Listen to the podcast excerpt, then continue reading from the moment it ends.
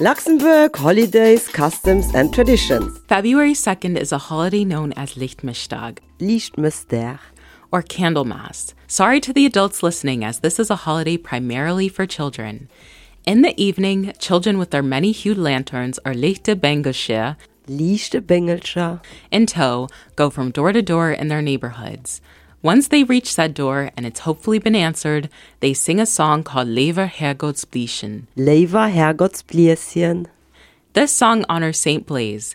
Saint Blaise is synonymous with Lichtmistag, Lichtmister, as he is said to have saved a boy from choking and is known as patron saint of illnesses of the throat, amongst other things. Saint Blaise's feast day is celebrated tomorrow, the 3rd. The lyrics of the song contain a request for bacon and peas, but the children have their hearts set on something else gifts of sweet treats and coins provided by the willing participant who opened the door. This holiday has been celebrated since the 4th century and was derived from a Gaelic festival. It closely precedes St. Blaise's feast day, celebrated tomorrow, the 3rd. The carrying of the lantern symbolizes Christ bringing light into darkness.